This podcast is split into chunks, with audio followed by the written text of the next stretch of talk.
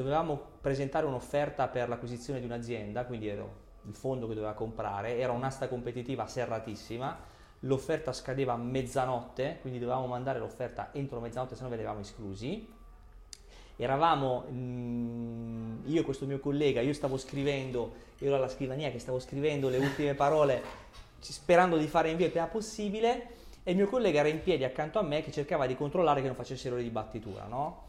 A un certo punto vedo la bottiglietta dell'acqua sulla scrivania No, muoversi e dico piantala di agitarti, sto mandando, fa ma io non sto facendo niente. Era praticamente il terremoto, c'era il terremoto e noi Non ci e credo. adesso che facciamo? Usciamo o finiamo? Siamo Finiamo. guardati, finiamo. A quel punto lì ho mandato l'invio, siamo usciti dal balcone, abbiamo fatto un salto, siamo, siamo atterrati in giardino e siamo scappati all'ufficio. Cioè, questo era il modello di business 2002-2003. Ciao a tutti ragazzi, benvenuti in un nuovo episodio di Cheers. di Cheers. Recentemente hanno raggiunto lo status di unicorno. Quali temi affrontare? Cheers. Ciao a tutti ragazzi, benvenuti in un altro episodio di Cheers. Io sono Filippo e grazie mille a tutti per il sostegno perché stiamo crescendo molto bene sia su YouTube che su Spotify. Vi chiedo per favore di iscriversi sia su YouTube che su Spotify e lasciare una bella recensione su Spotify che fa sempre comodo. E ora passo la parola a Jack per l'intro. E raga, oggi siamo come sempre molto molto gasati perché con tutto quello che succede, crisi geopolitiche, potenziali crisi economiche, innovazioni incredibili in ambito AI, vogliamo prenderci un attimo con calma per fare il punto della situazione e provare quantomeno a capire effettivamente cosa sta succedendo. Siamo gasatissimi perché ne parliamo con una persona che ne sa a pacchi di questi argomenti perché ne parliamo con Sante Maiolica, amministratore delegato di Grant Thornton, che se per caso non aveste sentito è una delle aziende di advisory più importanti e grandi al mondo. Quindi, innanzitutto, Sante, benvenuto. Grazie, bentrovati. Cheers. Cheers, ho già salute. iniziato a bere come un maleducato. Intanto, come stai, Sante? Devo dire molto bene, molto stanco perché il periodo lavorativo è molto intenso, soprattutto per le società di consulenza come la nostra e quindi come dire appagato ma, ma stanco. Senti, per iniziare, raccontaci un po' il tuo percorso prima di entrare in, in Grant e, un- e quello che stai effettivamente facendo adesso. Ma allora, io in realtà sono entrato eh, nel mondo della consulenza, chiamiamola di finanza straordinaria, facendo un percorso completamente contrario a quello che normalmente si fa. Normalmente si nasce in ambito consulenziale e poi si cerca di arrivare in contesti eh, quali il private equity, il venture capital, eh, come diciamo contesti diciamo di sbocco finale. Io ho fatto il contrario, io sono, mi sono laureato in Bocconi nel lontano 2000 ormai, quindi 23 anni fa. Per 13 anni ho lavorato, ho avuto la fortuna di iniziare a lavorare subito eh, per eh, fondi di private equity eh, di vario tipo. Ho iniziato nel venture capital, sono passato nel grow capital fino a fare l'ultima esperienza nei leverage buyout. E dopo questa esperienza ho deciso di cambiare completamente ambito lavorativo e vita lavorativa e di- quindi di passare dall'altra parte della barricata entrando in, eh, in una società di consulenza che assiste tipicamente questo tipo di operatori. Da cliente di servizi di consulenza mi sono trasformato in fornitore di servizi di consulenza. Molto quindi- interessante. Ma tra l'altro sei anche professore universitario, giusto? Esatto, io insegno corporate strategy all'Università Cattolica di Piacenza, eh, è una cosa che ho iniziato a fare tanti anni fa, eh, ho iniziato a farla all'Università di Brescia, l'ambito accademico mi ha dato la possibilità di continuare a essere sempre molto aggiornato, sempre molto, come dire, in contatto soprattutto con le generazioni nuove che mi davano la possibilità di, di approfondire, di capire come si evolveva il mercato, quindi questa cosa l'ho sempre tenuta stretta fino a quando poi la Cattolica mi ha chiesto di, di poter ehm, seguire un corso a Piacenza, ho accettato e quindi oggi lavoro lì. Insomma. Il confronto con gli studenti è fantastico, eh, quando tu hai a che fare con tanti tesisti ogni anno, comunque il rapporto in aula, ti consente di avere un eh, legame con un mondo che effettivamente dal punto di vista anagrafico è oggettivamente lontano dal mio. E quindi vedere il tipo di domande che fanno, il tipo di interessi che hanno, ti permette di capire dove il mondo sta andando e questo per me è impagabile. Quindi secondo te quali sono appunto un po' queste capacità che sono molto utili nel mondo del lavoro, diciamo nel concreto, ma che non vengono ancora insegnate abbastanza nel mondo universitario? Allora, questa è un'ottima domanda secondo me, perché allora, il sistema universitario, il sistema accademico italiano è molto valido, però è molto tecnico, molto teorico, quindi diciamo che i contenuti eh, ci sono, però molto spesso eh, non si approfondiscono concetti che sono altrettanto importanti. Mi riferisco a quello dell'intelligenza emotiva. No? Eh, oggi se vuoi lavorare non soltanto in ambito economico, ma in qualsiasi ambito e non hai la capacità di riconoscere quali sono eh, i fondamentali o i percorsi di crescita della propria intelligenza emotiva, di fatto ti manca veramente un, un pilastro fondamentale della tua diciamo, struttura professionale o anche personale. Poter capire eh, questo tipo di elementi secondo me è fondamentale e su questo tipo di argomentazioni le università straniere sono molto più avanti. Se voi pensate che la maggior parte degli executive course che fanno ad Harvard, quindi stiamo parlando forse del top, sì. quindi corsi di specializzazione, quindi postgraduate dedicati a CEO con una certa esperienza o top manager con una certa esperienza, per un buon 50% hanno contenuti mirati proprio a sviluppare questo tipo di tematiche e questo ci manca. Eh, il fatto di poter in qualche maniera lavorare sui principi di motivazione del gruppo, team leadership, eh, smart collaboration, sono cose fondamentali. Oggi tu puoi essere il tecnico più bravo dell'universo, ma se non sei capace di coinvolgere la tua struttura, di comprendere la tua struttura, di analizzare la controparte dal punto di vista proprio emotivo, di poter in qualche maniera aggirare ostacoli o barriere psicologiche, non fai tantissima strada, no? se non in certi ambiti. Quindi questo è secondo me fondamentale. Io ne sono, tra virgolette, un po' eh, uno spettatore, nel senso che grazie a Grant Thornton eh, sto frequentando il Senior Leadership Program organizzato da Harvard per tutti i CEO delle varie member firm di Grant Thornton e, e devo dire che la mia, come dire, considerazione eh, per questo tipo di cose è totalmente cambiata, perché poi quando le metti in atto eh, e vedi che la gente ti ascolta, ti capisce e tu hai la volontà e la capacità di ascoltare gli altri e di capirli, a quel punto lì quando devi somministrare il tuo servizio tipo la consulenza sei molto più bravo nel farlo. Ecco. Quando si fa questo discorso no, si dice sempre in Italia sono tutti molto teorici, astratti, e manca la parte concreta, invece la parte emotiva viene spesso trascurata, invece soprattutto in un mestiere come questo è super importante. Assolutamente sì. Se dovessi dire due o tre pillole, due o tre concetti che ti sono rimasti che magari un giovane che non per forza deve dirigere un team di centinaia di persone, che però magari vuole magari entrare no, in un uh, percorso come quello di private equity o anche quello consulenziale, che può effettivamente servire. Allora, guarda, eh, diciamo che eh, il private equity è un esempio diciamo, molto particolare perché dal mio punto di vista equity, un'operazione private equity racchiude al suo interno praticamente tutti gli ambiti che possiamo definire di, di natura economica, finanziaria, legale, organizzativa. Quindi se tu fai un'operazione di private equity, quindi se tu compri un'azienda, devi essere capace di leggere il bilancio, capace di fare un assessment del manager, capace di leggere i trend di mercato prima ancora, capace di analizzare la struttura contrattuale, eh, devi essere soprattutto capace di negoziare con la controparte. Cioè se io compro un'azienda, oltre a saperla leggere dal di dentro, quindi devo saper leggere i bilanci, i contratti, eh, tutto, devo anche poi andare da un signore che me la deve vendere, devo negoziare. Negoziare con un imprenditore, negoziare con una qualunque parte richiede non soltanto delle doti, eh, come dire, tecniche, non basta soltanto mettergli i soldi sul tavolo e dire guarda la tua azienda l'ho valutata, I, eh, attualizzando i flussi di cassa vale X, questo è l'assegno. Questa è la valigetta. No, è un mondo che... Quindi quando tu hai a che fare con, un, soprattutto in Italia dove c'è una componente emotiva sì. fortissima, voi considerate il fatto che in Italia la maggior parte delle aziende ha come insegna il cognome dell'imprenditore, esatto. il cosiddetto terzo figlio. Prova ad andare ad un imprenditore e dire ti compro il terzo figlio, questo è l'assegno, ti manda via, no?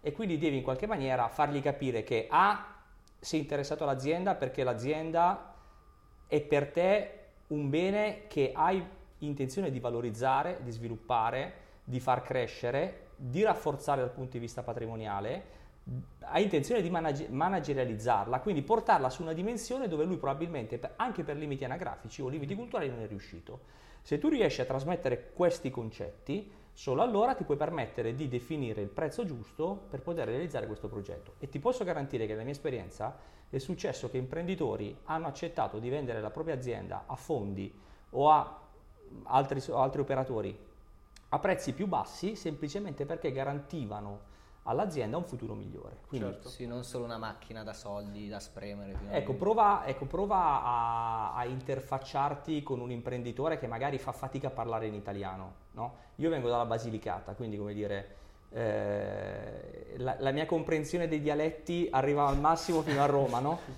prova a parlare con un imprenditore veneto che magari come dire, l'italiano lo parla a malapena e ogni quattro parole parla in dialetto veneto eh, devi cercare di guadagnare la sua fiducia, devi cercare di eh, fargli vedere che non sei, tra virgolette, uno che sta mettendo a rischio il lavoro di una vita e a quel punto lì tu riuscirai a fare l'operazione. Ecco, tutte queste cose l'università non te le insegna, no? Certo. Però se hai delle doti innate è un buon punto di partenza, ma certe caratteristiche le puoi acquisire semplicemente analizzando te stesso. No? Mm. Quindi se capisci che eh, non puoi stare sempre su un piedistallo, se capisci che prima di parlare devi ascoltare, se riesci ad analizzare quello che ti viene detto e a interpretarlo nella maniera corretta, non hai limiti, non hai limiti, ma non perché devi usarli in maniera strumentale, semplicemente perché è uno strumento che ti consente di farti capire. Una cosa che mi incuriosisce sempre molto sono gli errori quali sono stati i tuoi errori, gli errori più grandi che hai commesso durante il tuo percorso, anche escludendo la tua posizione attuale? E cosa ti hanno insegnato, cioè cosa ti sei portato a casa? Allora diciamo è un po' impossibile contare eh, diciamo, gli errori commessi perché ne commetto veramente tantissimi quotidianamente, sono abbastanza famoso per essere un po' diciamo impacciato e sbadato, però Forse l'unico errore che mi porto dentro, ma non è un errore, è più un dubbio, è stato quello di non aver uh, iniziato il mio percorso lavorativo con un'esperienza all'estero. È vero che erano altri tempi, però effettivamente io ho avuto la possibilità di andare a lavorare all'estero e poiché ero molto soddisfatto del mio, diciamo, della mia comfort zone, ero molto adagiato su un contesto dove avevo un buon lavoro, tanti amici, una dire, città che mi piace, eh, un paese che ti offre tutto, eh, ho preferito diciamo, non rischiare e non andare e non viaggiare, quindi ho rinunciato a, all'opportunità di poter lavorare all'estero. Negli anni, confrontandomi con il mercato, ho capito che mi mancava una tessera del puzzle, cioè l'apertura mentale che avevano persone che rispetto a me avevano viaggiato era tangibile, cioè mh, mm, si vedeva che mi mancava qualche cosa. C'era proprio tanta differenza. Avevo troppo una, un punto di vista un po' troppo, un po troppo limitato.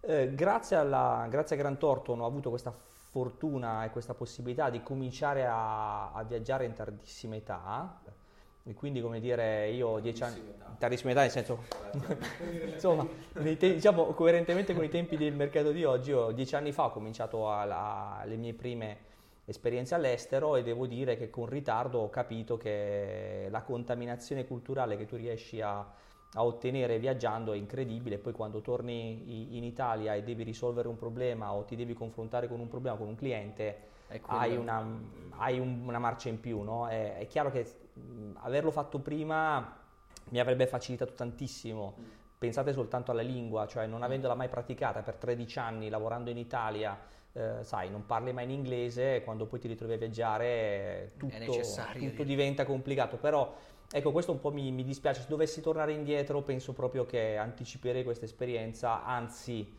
mi, mi, mi programmerei la vita in maniera tale da poterlo fare in maniera costante e continua. Se dovessi dare un consiglio a qualcuno è cercate di viaggiare il prima possibile, non necessariamente dovete eh, fermarvi all'estero perché alla fine abbiamo un bellissimo paese che ha delle opportunità incredibili, imparate. Esatto, ma infatti cioè, dopo aver toccato entrambe le realtà, col senno di poi saresti rimasto magari all'estero o comunque poi saresti tornato? Beh, questo non posso dirlo, però effettivamente mi rendo conto che dopo un po' che sei all'estero, tutto sommato la voglia di tornare in Italia ce l'hai, ma non perché ti manca l'Italia, proprio, parlo proprio di, a livello professionale, certo. cioè gli stimoli che ti dà il mercato italiano, il contesto italiano, per quanto sia complicato e noi siamo bravissimi a criticarci, però è veramente dinamico. C'è una una qualità del rapporto, del, una qualità del lavoro in generale che, che ti stimola, cioè Ok. non ho la pappa pronta mai, ogni volta per me è un ricominciare da zero.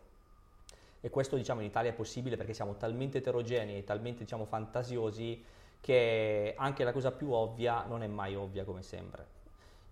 Nei contesti anglosassoni, se vai in Germania, se vai in Francia, se vai dappertutto, eh, trovi un approccio al lavoro diverso, è molto più strutturato, molto più Strutturato. è facile lavorare, eh, il troppo facile personalmente non mi piace, ecco, però Se potessi appunto tornare indietro adesso in un contesto in cui stai studiando ancora no, economia, finanza eh, alla, alla Bocconi, c'è un posto dove, ti- dove preferiresti andare? Tu prima facevi riferimento anche a un contesto magari eh, sono Stati Uniti, Inghilterra, c'è un posto particolare che secondo te ha un valore aggiunto ulteriore oppure Stati Uniti senza dubbio è una vera educazione alla vita. Sebbene noi, diciamo, in Italia studiamo 20 volte in più concetti di tipo teorico, eccetera, alla fine l'applicabilità, tutto sommato, la limiti a quello che in realtà fai, fai in quei contesti, nei contesti, diciamo, americani.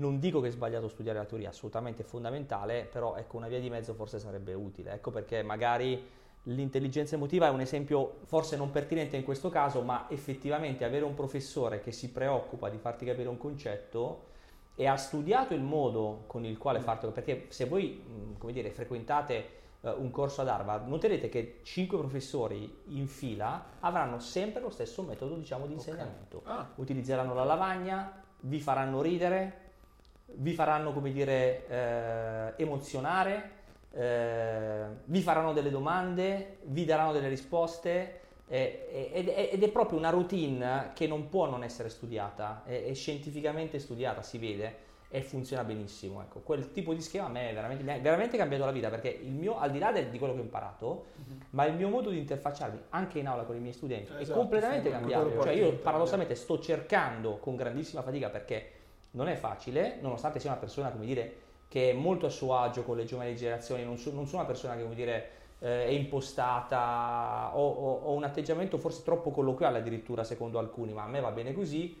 E nonostante questo, sto- mi sto sforzando per andare oltre e, e devo dire che i- spero che i risultati si, si, si Tra l'altro bella l'immagine di avere una classe tutta formata da amministratori delegati a dar Sante metta via il telefono per favore, non giochi a Candy Crush. Eh no, è così, è così. Il lavoro di gruppo come nei film americani ti può, ti può costruire la casetta nel bosco, il team che lo fa prima. Bellissimo. Tutti fino a qualche anno fa si aspettavano che con l'arrivo di, non so, intelligenza artificiale, digitalizzazione, i primi lavori a essere sostituiti sarebbero stati quelli più manuali, no? cioè una sorta di rivoluzione industriale moderna. Mentre invece negli ultimi tempi, con per esempio, non so, ChatGPT, tutto questo tipo di nuove intelligenze artificiali che risolvono problemi più complessi, più creativi, no? quindi cose che interessano appunto magari consulenti, ma addirittura reparti come, so, contabilità, marketing addirittura, no? hanno un po' cambiato tutto il paradigma. Tu come vedi evolversi queste professioni con l'utilizzo di queste nuove tecnologie? Io sono molto preoccupato del- del- dell'utilizzo de- dell'intelligenza artificiale, ma non tanto perché eh, tema che mi rubi il lavoro, sono preoccupato in generale del sistema culturale mondiale che secondo me rischia di collassare. Allora, è chiaro che oggi questi strumenti eh, sostituiscono una buona parte di attività probabilmente oggi a basso valore aggiunto, domani con l'evoluzione non Sempre posso non pensare che, Certo. che eroderanno, quindi sono sicuro che l'intelligenza artificiale domani ruberà spazio alla consulenza. Oggi l'intelligenza artificiale sta dando la possibilità ai consulenti di poter padroneggiare questi strumenti. Questo sta, come dire, facilitando l'ingresso di tanti altri consulenti che grazie a questi strumenti, come dire, ti fanno concorrenza. Quindi a un certo punto di vista il mercato si sta chiaramente un po' eh, abbassando. Quali sono le reazioni che mi immagino? Mi immagino che tu puoi avere il tool migliore del mondo, ma se non lo sai, tra virgolette, interrogare, quindi però è inutile girarci intorno, sicuramente un impatto ci sarà. Quello che mi aspetto è che la parte più bassa della consulenza morirà, perché verrà sostituita dai bot e tutto quello che, che ne consegue, quei pochi capaci di posizionarti a livello alto e quindi darti la famosa soluzione integrata. Hai un problema di IVA? Attenzione che se però la risolvi c'è un problema giuslavoristico, legale, finanziario, societario, eccetera, eccetera. Questo diciamo è impensabile che l'intelligenza artificiale possa fare da eh, cabina di regia su una soluzione complessa. Quindi darà la possibilità a pochi consulenti qualificati di elevarsi ancora di più e farà morire diciamo, la parte bassa. Non è una grandissima consolazione, però sono molto spaventato da, da questo. Vi faccio l'esempio dell'università, io come dire, sono abituato a interagire con gli studenti che magari lavorano con me per le tesi di laurea, quindi mi capita molto spesso di fare un challenge sullo studente che mi chiede la tesi, dico bene, ok, allora fai una ricerca, eh, dimmi quello che in qualche maniera riesci a capire di questo, di questo ambito eh, e poi insieme cerchiamo di definire l'argomento di tesi.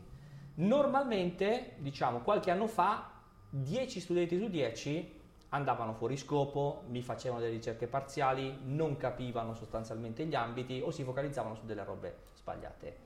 A partire dal 2023, 22-23, ho tutti i geni. Mamma mia. ho tutti i geni tutti quanti che mi fanno delle analisi puntuali sui mercati, delle considerazioni molto molto pertinenti, non sbagliano una virgola, anche l'italiano è migliorato drammaticamente, cioè, poi non capisci perché la mail è sgrammaticata ma l'output del, diciamo, della, è perfetto chiedi, no. e a quel punto gli dico caspita stiamo ammazzando comunque sia il sistema, questa cosa mi spaventa parecchio. E invece facendo un passo indietro tu prima hai detto che sei molto preoccupato per il panorama generale, mondiale che, che, pericoli vedi riguardanti, legati proprio all'intelligenza artificiale per magari il mercato del lavoro, ad esempio? E allora, eh, diciamo che a, a livello, adesso, mh, mm, il panorama mondiale è condizionato da tanti fenomeni, non soltanto dall'intelligenza artificiale. Eh, ripeto, che, eh, io sono molto preoccupato dal fatto che l'intelligenza artificiale andrà ad erodere delle fasce molto basse, mm. può essere un bene, può essere un male. Non, cioè, dobbiamo essere bravi, come dire, a a non farci sostituire a un certo punto dalla macchina, dalla macchina perché a quel punto lì, eh, devo dire, io personalmente ho la tentazione, quando sono magari in ritardo su qualche cosa, la tentazione di farmi fare un riassunto dall'intelligenza artificiale ce l'ho. Devo entrare in un consiglio di amministrazione, non ho fatto in tempo a leggermi un report di 50 pagine, lo butto in chat CPT, mi faccio fare la sintesi, vuoto per pieno ci azzecca. Mm. Ma, non, ma mi sono perso veramente non soltanto lo spirito del mio lavoro, ma una quantità di contenuti enorme. Cioè, la cultura del fast food prima o poi ti fa diventare obeso e l'obesità prima o poi ti porta a qualche malattia cardiovascolare. No, questo per me è palese. Il fatto che lo si stia cercando di regolamentare, secondo mm. me, è sacrosanto. Quindi, se riusciamo, come dire, a circoscrivere l'utilizzo, no, è un po' come assumere degli stupefacenti e avere dell'extra performance. Certo. È perfetto, però fino a quanto ci può andare? Ecco, dobbiamo un po' usarla come come il doping. Per quanto riguarda invece magari altri aspetti, come dire, a livello di sistema paese che personalmente mi preoccupano parecchio, la, la crisi diciamo geopolitica russa-ucraina, tutto quanto, drammatico dal punto di vista dell'effetto inflattivo, eh, drammatico dal punto di vista, vabbè, chiaramente umanitario, eh, senza dubbio. Ok. Eh, però ecco, qui io, io, vedo sostanzialmente delle opportunità, nel senso che eh, abbiamo imparato che eh, le cose facili non hanno dire, durata lunga, quindi eravamo tutti quanti bravissimi ad importare prodotti dalla Cina, eravamo tutti quanti bravissimi a sfruttare eh, i paesi emergenti scaricando su di loro le esternalità positive. Con il Covid la mobilità si limita, con la guerra la mobilità si limita, c'è uno short di materie prime, abbiamo cominciato a capire che i rischi non sono teorici, ma li devi gestire questo per me è una grande opportunità come consulente perché? perché l'impresa dice non posso più dipendere al 100% dal cinese, da domani io voglio un fornitore in Germania, un fornitore in Francia, un fornitore in Polonia, magari uno anche in Cina, ma non posso più, cioè devo in qualche maniera diversificare la diciamo, eh, geografia delle mie forniture. Chi vende e vendeva soltanto in Russia, no? grandissime maison di scarpe marchigiane che facevano mm. dei risultati da paura perché vendevano tutto in Russia. Si spegne il rubinetto della Russia, falli di tutti. Allora, la cultura, diciamo, di gestione del rischio sta cambiando.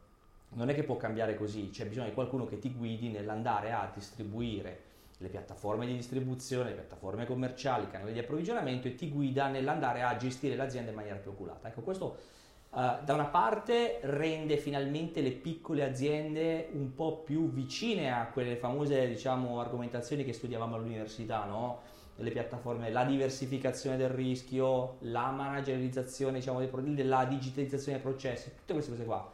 Adesso finalmente si stanno realmente implementando e questo ci permette di avere un sistema economico molto più stabile, molto meno speculativo, perché chiaramente adesso ti, il polacco o il francese non ti costa come il cinese, no.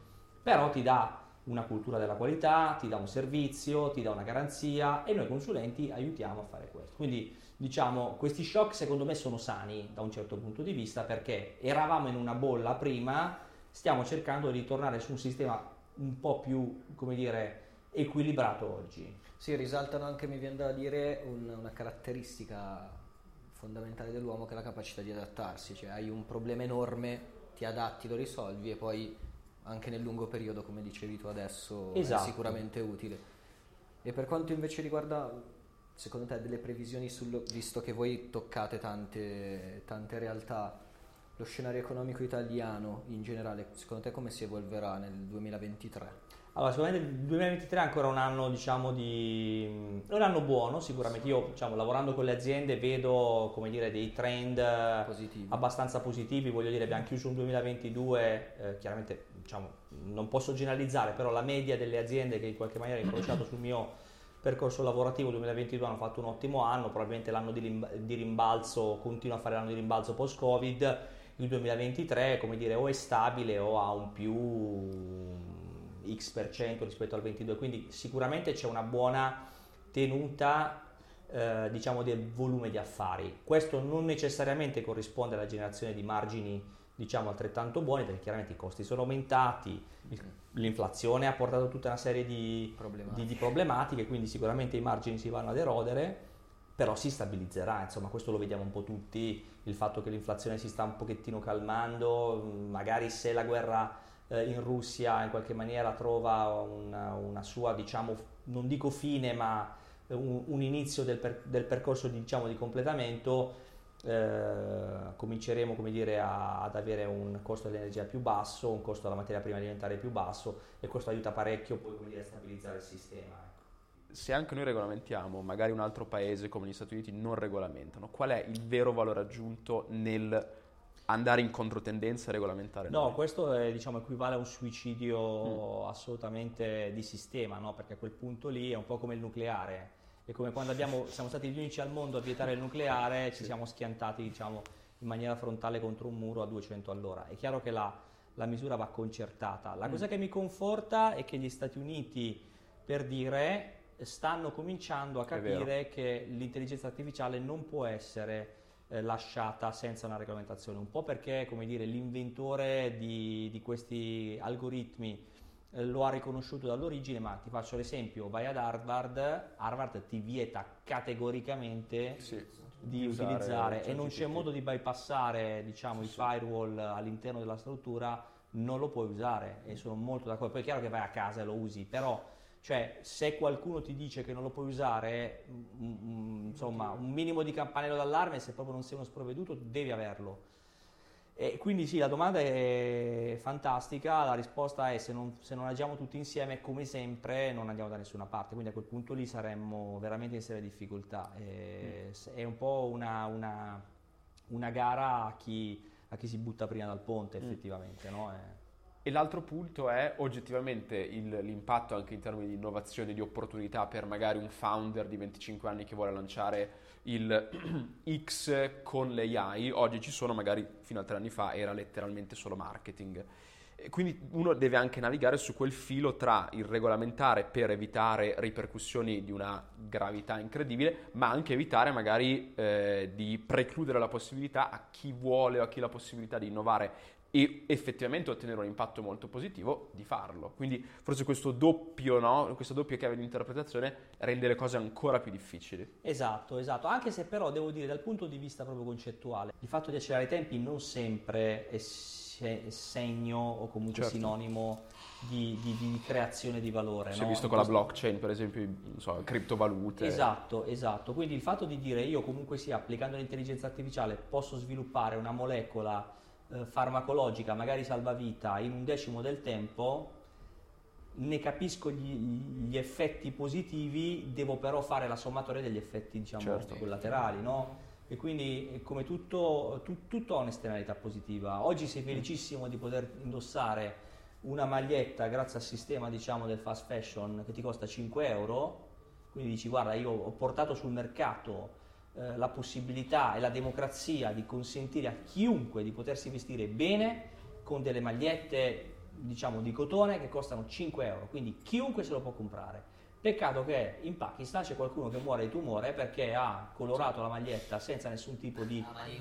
E, e, allora, mh, cioè, ogni cosa deve essere analizzata. Allora, eh, è chiaro che nel nostro piccolo non possiamo avere la possibilità di controllare gli scenari macroeconomici mondiali, però ci dobbiamo pensare. Certo, cioè, certo. Mh, voglio dire, se il mio risparmio ne beneficia del fatto che io posso entrare in una qualunque catena, diciamo, in fast fashion e vestirmi come cavolo mi pare, in maniera impeccabile, con 50 euro, 100 euro, un tempo ce ne volevano 10 volte di più, se però faccio morire la gente o sto disboscando le Esatto. foreste in Indone- Indonesia per, per dare spazio, come dire, a- ai filati ehm, diciamo in poliestere, eh, non posso non pagarla questa cosa. Quindi un domani questo effetto in un mercato tra virgolette teoricamente perfetto dovremo in qualche maniera scontarla. Sì. Allora, se non la scontiamo subito, la sconteremo dopo. Allora, probabilmente la sconteranno i nostri figli, non lo so, però è un problema che comunque sia c'è. Certo. Quindi dal Sì, punto di vista razionale non possiamo non considerare. Se tu dovessi dire due o tre cose che si possono fare oggi per facilitare la vita a un imprenditore che magari opera in tech o in un altro settore, ma vuole avere un impatto come founder, come imprenditore in Italia, quali, quali sarebbero? Oggi per avviare un'azienda o come dire per sviluppare un progetto, paradossalmente non hai tanto bisogno di capitali, perché i capitali purtroppo, purtroppo per fortuna ce ne sono a bizzeffe. Oggi c'è un eccesso di liquidità sul mercato incredibile. Quindi oggi tu hai un buon business plan, hai un buon business case, sei una persona tra virgolette che ha delle caratteristiche eh, tali da poter promuovere il tuo progetto, i capitali te li trova chiunque. Te li trovo io come te li trova qualunque altro diciamo, advisor specializzato in fundraising. Perché? Perché hai piattaforme di crowdfunding, perché hai diciamo, eh, degli incubatori, perché puoi andare all'estero eh, in, eh, in un anno secondo con una videoconference, eccetera, eccetera. Non è quello il problema. Il vero problema oggi sono i talenti, cioè non c'è impresa se non c'è una struttura organizzativa sotto capace di supportarla. Quindi oggi il problema qual è? Avere risorse formate disponibili. Quindi io posso essere bravissimo, posso avere la, la migliore idea del mondo, posso avere i soldi per finanziarla, ma se non riesco ad avere le competenze, diciamo, eh, tecniche per poterla, intendo, diciamo, su- apportate da, de- da- da- da- una struttura organizzativa, non vado da nessuna parte. Quindi il tema vero è se volessimo, se vogliamo risolvere la vita all'imprenditore nuovo, quindi neo imprenditore, quindi start-upper o qualunque altro tipo di imprenditore, il sistema paese deve investire in formazione. Devi investire in formazione. Quindi devi creare una piattaforma, diciamo, formativa che ti consenta di avere gente capace di poter lavorare in, in ambiti di, fa- di vario tipo. La, la vera problematica oggi è addirittura peggiore, eh, è più gramma- drammatica, che mancano i talenti, mancano le persone, mancano le natalità. E quest'anno tra l'altro abbiamo visto che è stato il primo anno dove le morti sono state superiori, quindi adesso non abbiamo ancora raccolto i frutti di questi anni, immaginiamoci tra... Certo, cioè, Esatto. infatti, è, vero, è verissimo. Però verissimo. in generale adesso senza voler fare veramente troppo, come dire, l'analisi diciamo macroeconomica di- del sistema globale, di fatto oggi la vera risorsa scarsa sono eh, proprio le persone. Quindi se tu vuoi dare una mano a qualcuno devi far sì che queste persone siano disponibili, Certo. formandole, rendendole reperibili, favorendo la mobilità, favorendo diciamo lavori di collaborazione intelligente, lavoro intelligente, eccetera, eccetera. Eh, I capitali sono veramente l'ultima, L'ultimo dei problemi. l'ultimo dei problemi, addirittura un problema contrario, cioè per dire nel mio mestiere io aiuto l'imprenditore a vendere l'azienda. Quindi cosa succede? Succede che l'imprenditore una volta che ha venduto l'azienda ha monetizzato in maniera significativa e quindi come dire improvvisamente da proprietario di una società, di un'attività, diventa incredibilmente liquido. Cosa se ne fa di questi soldi? Quindi la prima cosa che ti chiedono appena vendono, a proposito, se hai qualche opportunità di investimento, dimmelo, perché ho tutti questi soldi non so cosa farmene. Chiaramente, eh, diciamo sempre in una logica di diversificazione e quant'altro, tanti ti chiedono di investire in piccole opportunità emergenti, se c'è qualche se c'è qualche Tipo realtà... Cheers possono investire Esatto. nel nostro podcast, anzi ragazzi se volete.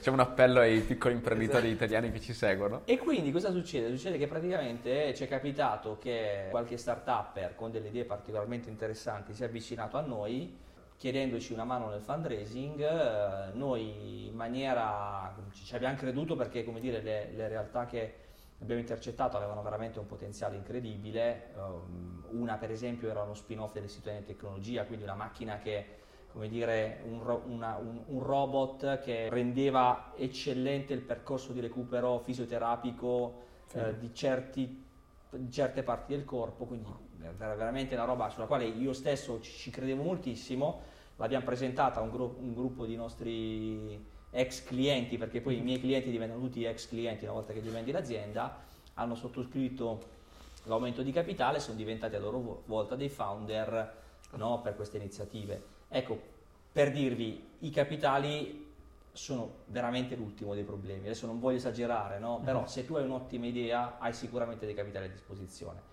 E se hai un'ottima idea, questi capitali a tua disposizione sono talmente tanti che ti puoi mettere anche il lusso di poter scegliere, no? Ma Piccola invece gioia. adesso cambiamo proprio registro, ma qua ero soprattutto curioso anche io personalmente.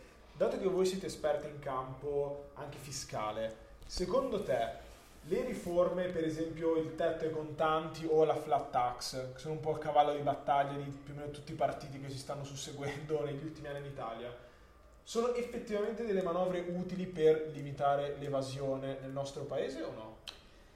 Ma allora, allora, il tetto ai contanti secondo me sì e non capisco il perché di questa diciamo reticenza al volerlo eh, Tagliare. tagliare, Certo. esatto, perché Certo. io che sono un Neanderthal rispetto a voi tre, eh, oramai esco soltanto col cellulare e col cellulare Esatto. pago Fai tutto, anche il caffè, cioè voglio dire ragazzi, cioè, se lo faccio io, voglio dire, eh, non capisco il perché ci dobbiamo ostinare ad avere i contanti. Io penso di, di- di non usare i contanti. L'ultimo prelievo l'avrò fatto quattro mesi fa, non so per- neanche per quale motivo. Ma sono scomodi anche solo andare a Certo, prelevare. esatto, sì, sì. Ma averli, non capisco il perché dobbiamo far circolare il contante. È una roba veramente. eh, quindi sì, sono convintissimo che questo aiuta sicuramente l'evasione. Perché non capisco il perché dobbiamo usare il contante se non è necessario. Quindi. Ci sono tante realtà che mica se esci da Milano, magari nelle piccole province, veramente, cioè pagare il caffè con, eh, con, con- con la carta e cioè, Sì, ma ci arriviamo. male, ti insultano. quasi. Sì, è chiaro, poi chiaramente è vero, però diciamo adesso al netto del caffè, voglio dire, qualsiasi cosa tu faccia oggi, al benzinaio, vai al ristorante, ti compri un abito, spendi diciamo una, vai dal barbiere, 30 euro, 20 euro,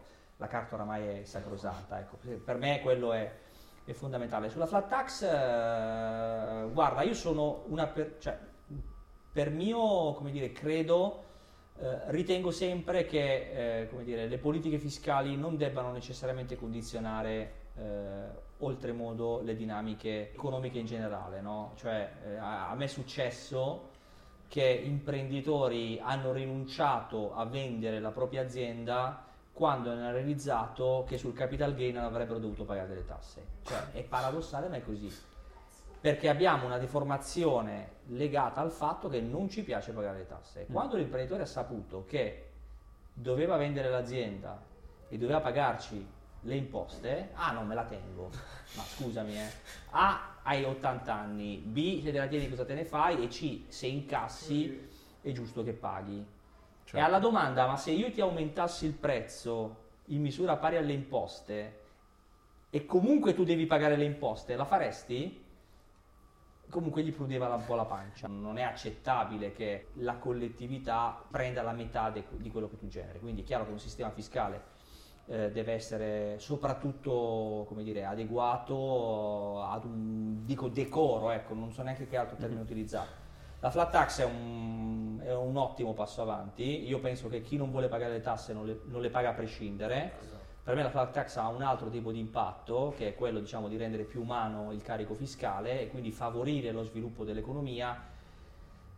L'evasore è evasore, punto. Cioè, eh, io penso che se una persona, come dire, è una persona per bene, non ha il coraggio di evadere. Siano le tasse alte, siano le tasse piccole, basse. Eh, quindi non penso che sia un impatto sulla- sull'evasione, però. è sicuramente un'ottima misura. Hai dato tantissimi consigli oggi, però voglio chiedertene un altro. Se tu potessi dare un consiglio a un ragazzo che sta finendo l'università, sta iniziando a approcciarsi al mondo del lavoro, magari proprio nel campo della consulenza, e vuole avere un impatto, che consigli gli daresti? Aggiungo io anche private equity perché mi interessa molto, uniamo. Allora, se vuoi lavorare in ambito private equity devi avere dire, una passione per le imprese, cioè ti deve proprio piacere il mercato, ti deve piacere il segmento, ti deve piacere l'industria, cioè devi capire l'azienda, devi capirne le dinamiche, devi avercelo dentro questo, se no non vai da nessuna parte. Tu puoi essere bravissimo ad a fare discounted cash flow, eh, a leggerti i contratti, puoi, puoi essere mh, il tecnico più esperto dell'universo, ma se devi vendere un'azienda che produce shampoo e non capisci quali sono i driver che guidano il successo di un'azienda che produce shampoo o se non capisci le dinamiche che stanno avvenendo a livello di quel settore lì, non andrai molto lontano, soprattutto se poi hai la responsabilità di gestire una trattativa. No? Quindi la passione per diciamo, l'industria in generale è fondamentale. Dopodiché, in, maniera un po' più pra- pragmatica, io quello che consiglio a tutti, e l'ho consigliato ai miei amici, come l'ho consigliato ai miei dire, familiari più giovani, i miei cugini e quant'altro, è sicuramente se vuoi fare il consulente devi imparare a leggere un bilancio. Okay. Quindi un sanissimo bagno di umiltà in una società di revisione ti aiuta. Perché? Perché ti permette di leggere i bilanci, di comprendere le dinamiche, di capire sostanzialmente come andare poi a interpretare i numeri.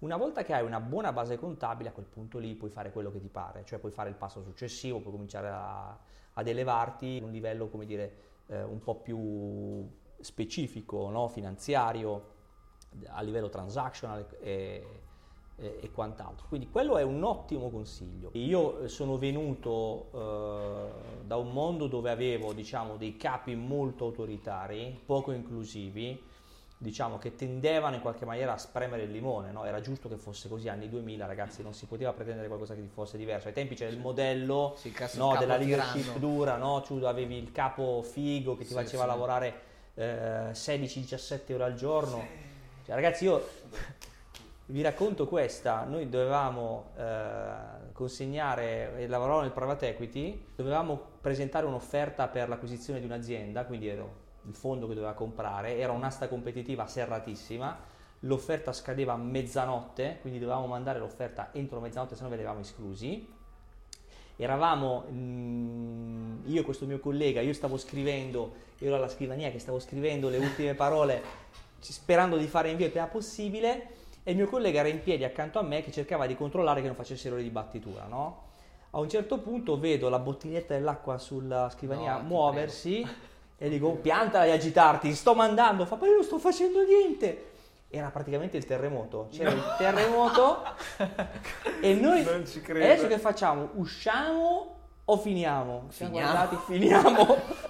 A quel punto lì ho mandato l'invio, siamo usciti dal balcone, abbiamo fatto un salto, siamo atterrati in giardino e siamo scappati all'ufficio. Cioè, questo era il modello di business 2002-2003. Strano che ve lo siete addirittura chiesti, no? Finiamo. No, ma ce lo siamo chiesti per dire no, cioè io finirei, tu che fai? Moriamo, moriamo, e poi moriamo dall'altro O viviamo e poi moriamo il giorno dopo. Esatto. E quindi questo cioè, ti fa riflettere. Adesso io ci rido perché ci rido, ma ti fa riflettere. Ci no? perché siete sopravvissuti al terremoto. Se no... Esatto, se fossimo sopravvissuti al terremoto. stati licenziati. E quindi oggi è, oggi è impensabile, cioè sì. per dire oggi c'è un modello, io sono un promotore attivo del, dell'inclusione, del fatto di essere diciamo il più... Nel mio gruppo di lavoro non ci sono cartelle riservate, tutti quanti sanno chi lavora su cosa, chi lavora su cosa quanto guadagniamo, ah, wow. sa tutto. Wow. Ha in chiaro i contratti e quando noi facciamo gli incontri con i clienti, se sei uno stagista, vieni con noi, ti fai questi simpatici 400 km per andare a Padova, però... Vabbè, fighissimo. Fighissimo, no? Sì. E si, ai tempi miei eri un junior, figurati se potevi no, andare al cliente, dovevi vederlo col binocolo, cioè non, se non hai tre anni il cliente non sai neanche che email ha, no? C'era una gelosia, una compar- compar- compartimentazione diciamo, delle cose, delle informazioni. Questo grazie all'intelligenza emotiva l'hai capito, perché? Perché il ragazzo lavora in maniera più attenta, è incluso, riesce a essere partecipe, contribuisce Eh, io non mi vergogno di dire, ma la maggior parte delle idee geniali su certe complessità le abbiamo avute dai ragazzetti che facendo brainstorming con noi, ma scusa, ma secondo me se facciamo così, cazzo ragazzi, geniale, no?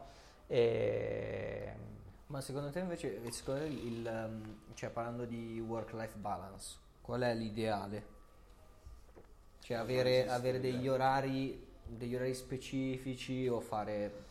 Ma allora, eh, secondo me è un po' soggettivo. A casa mia funziona così, se c'è da lavorare si lavora, ma non te lo devo imporre io, quindi se ti senti di dover finire un lavoro, Perfetto. sono sicuro che tu lo possa finire, se non hai niente da fare, goditi sta benetta giornata libera, no? Ah, ok. E quindi per Bello. dire, il mio lavoro è molto ciclico, eh, sempre meno, ma ci sono dei picchi di lavoro dove magari devi, devi per forza di cose... Sì, le scadenze. Hai, delle, cioè devi, devi- hai un closing, eh, il giorno dopo devi essere al notaio a fare il passaggio delle quote, magari mh, non tutto è pronto, si fanno le nottate, fatto il closing, ragazzi fino a venerdì non vi voglio vedere in ufficio, no? E liberi tutti. Ah, ok. E questo è molto, devo dire, assolutamente pacifico e non la ritengo neanche una cosa stranissima. Eh, Anche perché l'importante è l'obiettivo alla fine. però per dire, un- ti faccio l'esempio, nel mio gruppo di lavoro ci sono dei team, dei team trasversali, ok? Cioè abbiamo creato dei gruppi che sono, tra virgolette, un pochettino consolidati. C'è un gruppo che fa tutte le sere alle 11 di sera di sua spontanea iniziativa e c'è un gruppo che alle 7 casca la penna e va in palestra. Hanno entrambi gli stessi risultati, Ah, eccellenti, hanno entrambi, come dire, un totale maniacale rispetto alla scadenza. Ragazzi, ma cosa volete che vi dica? Posso criticare quelli che vanno via alle 7 se comunque sì abbiamo fatto l'operazione, abbiamo fatto nel migliore dei modi? Volete fare le 11, vi trovate così e domani mattina fatelo tranquillamente, non è che vi dovete chiedere il permesso. Quello che mi preme è che facciamo un ottimo lavoro. Solo che un gruppo è palestrato, l'altro. Bravissimo, un gruppo, un gruppo c'ha la fidanzata e l'altro no. esatto. Ti posso fare una domanda? Cioè, per un giovane, al di là, io sono completamente d'accordo su tutto quello che hai detto in ambito work-life balance in generale, però un giovane ambizioso di magari under 30 che vuole ottenere dei risultati importanti in ambito professionale, secondo te ha senso pensare al concetto di work-life balance o uno veramente fino ai 30 deve ammazzarsi e poi ci pensi dopo? Allora, io sono la- l'esperimento, diciamo, perfetto di chi si è ammazzato a fine 30 anni, perché io mi sono ammazzato a fine 30 anni. Io ho lavorato eh, dalle 8 e mezza del mattino fino alle 11 di sera per anni, sabati compresi e alcune volte ho fatto anche l'H24, cioè sono andato a casa, mi sono fatto la doccia e sono ritornato in ufficio. Tutti i malanni li ho presi in quel periodo, mal di schiena, eh, tutto, tutto. E quindi non mi sento una persona, tra virgolette, contenta di quelle spese. Se mi rivedo dall'alto vedo un coglione, oh, scusa il termine, no? E non c'è niente, diciamo, di, di sano nell'ucciderti di lavoro, perché tutto va fatto. Allora, se sei ben organizzato, fidati di me, se sei ben organizzato, fidati di me, non farai mai le 9 di sera alle 10 di sera, se sei ben organizzato. Dopodiché, se non sei ben organizzato, è un problema sul quale devi lavorare. Se invece sei molto ben organizzato e ti piace eh, sovraccaricarti perché alcuni dallo stress ottengono il meglio, ti ripeto, non lo ritengo fisico, fisi- mh, Fisiologico. fisiologico, bravo. Però libero di scegliere. Mm, Secondo me eh, devi lavorare molto, se vuoi, se vuoi fare veramente la differenza, devi lavorare molto sulla capacità di organizzarti, quello ti fa la differenza.